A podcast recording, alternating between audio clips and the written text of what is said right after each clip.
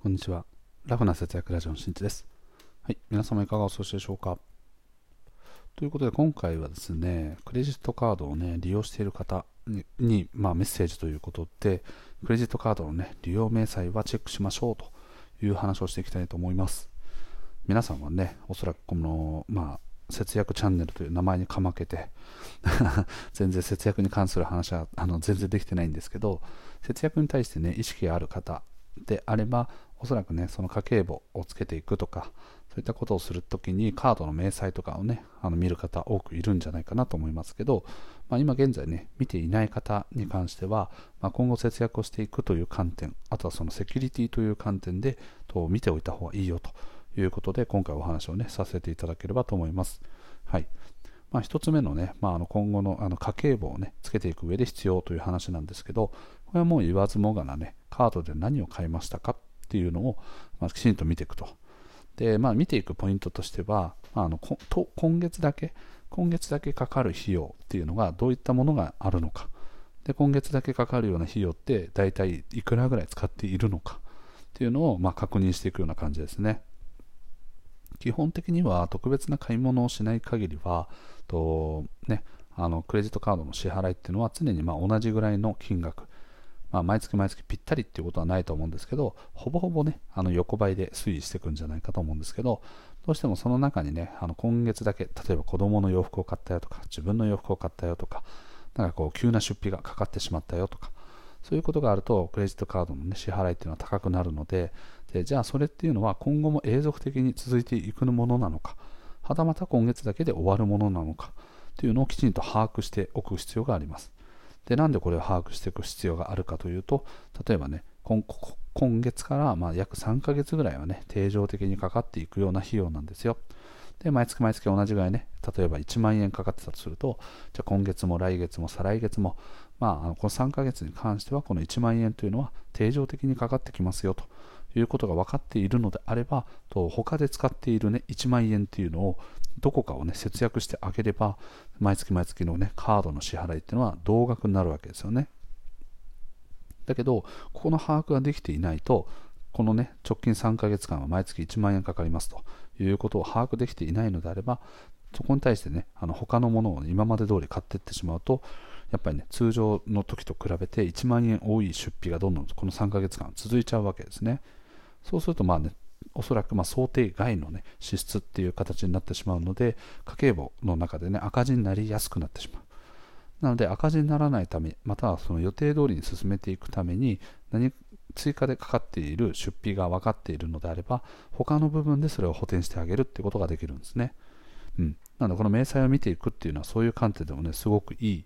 でちょっとねクレジットカードの場合だと傷れを起こすので例えば1月に使った分は2月に請求されますよとかそういうことってあるじゃないですか。なので僕が使っている楽天カードとかだとカードの利用をするとその速報みたいな感じでとなんか 3, 3日以内ぐらいかなクレジットカードで、えっと、いくら使いましたみたいな速報とかが期待するのであなんかちょっとこれは確かにあの毎月毎月かかる今月だけかもしれないんだけどちょっと高いね支出があったなっていうことであれば例えば食費を抑えていくよとかねまあ、できる限りねいつも抑えてはいるんですけどいつも以上にちょっとこう気を引き締めてねあの制御させていくよとかっていうことをまあ意識できるわけですね、うん、そうするとその山とかっていうのをまあ比較的ねなだらかな山に抑えることができるので脂質のコントロールがしやすいというのが一番のメリットに挙げられてます。ででもう一つはねセキュリティという観点ですね。ここ最近なんだかね僕の周りそのねリアルな友達というかね知り合いの中であったりとか、あとはやっぱ SNS とか見ててもそうなんですけど、やっぱね、カードのね、不正利用っていうのが結構ね、なんかあのよく聞くようになってきました。ね、なんかこう知り合いの人とかだとなんか Amazon の買い物みたいな感じでなんかあのめちゃくちゃカードが使われてるみたいなねうん十万うん十万ぐらいなんか使われてるって言ってましたねでさすがにこれはね危ないみたいなことですぐに連絡してと事なきを得たということなんですけど、まあ、それもこれもやっぱりねこうその利用明細とかを見ていない限りここに気づくことってのはほぼできないんですよね。うん。で、まあね、あの、SNS 上とかでもなんか知らんけど、すごい、なんか知らないところにお金振り込まれてるみたいな、お金が振り込まれてるというか、に、なんかこう、の、とある商品をなんかすごいめちゃくちゃ何回も買ってるみたいな感じで履歴が残ってたりとか、ね、そういうことがあるみたいですね。これらもですね、やっぱり明細を見ていないことには気づけない。で、あとはね、あのよくあるケース。で僕もちょっと今直面していてあのどう解決するのかとかどういうふうになるのかっていうのは明確に分かってないんですけど例えばと、ね、僕らあのほらクリスマスの時に旅行に行く予定を立ててたんですけど息子の発熱そしてその後家族全員がと、ね、体調不良になって 旅行に行けなくなっちゃったと。いうことで旅費ですね、はい、あの50%ねあのキャンセル代で50%は返ってくるよという話なんですけどまあ、例えばね、その旅費がね、全部で10万円ぐらいかかると仮定した場合に、10万円はクレジットカード決済をしているので、すでにもうね、利用明細に残ってるわけですね、10万円って。で、その旅行会社の方針としては、とその一旦ね、全額を、えっと、僕の方にね、こう戻して、10万円請求してね、クレジットカードの利用明細に残るんだけど、とその後に1回10万円というものをお戻しして、要はすなわちもう1回相殺してでそこから50%のこう費用を、ね、請求し直しますよというふうになってるわけですね。うん、なので、まあ、ただもうすでに、ね、クレジットカードの引き落としはもう済んでいるので、その際にその10万円っていうのはもう引き落としの中に含まれてるわけですね。うん、じゃあ、こののの1回戻ってきますよって言っている10万円はどういうふうに戻ってくるのか、ね、翌月の支払いの請求額からマイナス10万円になるのか、かはたまたなんかちょっと別の形でね、銀行とかに振り込まれるのか。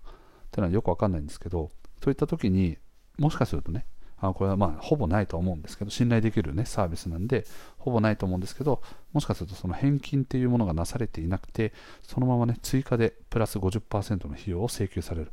まあ、すなわちあの僕らはね150%の費用を負担するということで逆になぜかこうお金を払わないといけないとかね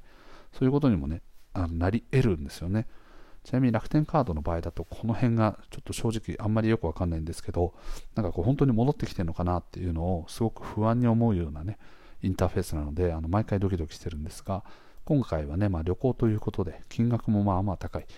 ので、しっかりとね、こうチェックしながら、またはもうね、そのチェックしている中で、相応の、ね、結果が、あの欲しい、ね、結果が得られないのであれば、ちょっとカスタマーセンターに連絡してと確認をしていくという感じですね。はい。なのでこういったね、まあ、いろんなセキュリティという観点と、あとは自分自身のね、家計簿をより明確にしていく。あとは、こう、その家計簿をつけていく上でも、ね、今月だけ突発的に出てしまわないように、とそのそれ以外のところで調整ができるように、やっぱね、クレジットカードの利用明細を見るっていうのは、すごく大事ですよというお話でございます。はい。ね、あの不正利用があろうがなかろうが、家計簿をつけていくっていうのが、おそらく節約のね、第一歩でその節約の第一歩の、ね、家計簿をつける上ではやはりカードの、ね、利用明細を見ると確認をしていくということは非常に重要になってます。なので今現在ねなかなか見れてないよという方がいらっしゃるのであれば、まあ、今一度ねちょっと見てみると。でそれを見ていくときにとポイントとしてはねさっき言ったようにやっぱりこう今月だけあの費用がかかるかかる費用があるのかどうか。ということと、まあね、ある程度永続的にかかる費用があるのかどうか。でそれはいつぐらいまで続くのか。っていうのをきちんと把握した上でじゃあこの3ヶ月間はね 1, 1ヶ月1万円ずつかかっちゃうからじゃあ食費を抑えようよなのか。はたまた何か別のこと、ね、自分たちの趣味の費用をちょっと抑えようよとか、ね、そういうふうな感じであの調整をしていくような意識を持てるんじゃないかなと思います。でそういった意識を持っていく過程の中でじゃあもっとね定常的に費用を抑えていこうぜっていう風になるのであればやはり固定費の見直しと呼ばれているところに意識が向いていったりとか、はい、してくるので、まあ、すごく、ね、いい循環の中に入っていくんじゃないかなと思います。はい、という感じでですね、まあ、我が家に関してで言うと、まあ、その楽天のカードあとはね PayPay を使っている PayPay カードで QR コード決済とかをしているので PayPay のカード利用明細とかをま確認しているって感じですかね。で、ここに関してはね、もうあの僕らはもう夫婦とも、ね、あのその明細を意識的に見るようにしてますね。うん、それぞれが当事者意識を持つことと、あとはどちらかがね、その数字の違和感みたいなものにすぐ気づけるように、とこれらをチェックするような体制になってます。はい。逆に言うとね、あのお互いが見ているということなので、ちょっと前回の、ね、別の話でも触れてますけど、あの家族カードみたいにね、あの明細が全部出ちゃうので、これ何に使ったのみたいな ことにもね、なり得るわけですね。なので、その点だけはちょっとね、気をつけながらですけど、まあ、基本僕はね、あの突発的に何か自分のその気持ちでね、急に、あこれ欲しい、めっちゃ欲しい、うん、2万円か、よし、買おうみたいなことってのはね、あの基本的にない。あの事前にきちんと、ね、買うときには事前の相談をしていくし、まあ、金額が高い場合は、まずね、自分のフィルターを通して、本当にこれは自分にとって必要なものなのかということをね、自問自答しているとですね、だんだんこう買いたい意欲っていうのがそがれていくわけですね。はい、これが最大の節約かもしれないですね。はい、自分自身がこうな感情的にね、感情的に、あ、これすごくいいな、おしゃれだなとかね、そういうふうに思ったりするものもあるんですけど、じゃあこれを買うことによって得られるものは何なのかとか、これを買うことによってどういったことが満たされるのかとか、そういうものをね、自分の中でこうプレゼンするわけですね。うん。もう一人の自分がね、欲しい自分が、こう、別のね、僕自身、その、冷静な自分に対して、うん、じゃあこれを買うと君はどういうことになれるのか、幸せになれるのか、みたいな。これ金額相応の対価が本当にあるのか、みたいな。はい。で、こういうことを考えてると、あの、全然物が買えないと。いう点だけはね、あの、いろいろね 気をつけておかないとですね、あの、物がね、欲しくても買えないっていうねであったりとか、あとはね、比較的その金額が安いものをいいものというふうな錯覚を起こしやすくなっちゃうので、その点だけね、ご注意くださいという感じですね。はい。ということでね、今回の配信は以上です。最後まで聞いてくれてありがとう。また聞いてね。バイバーイ。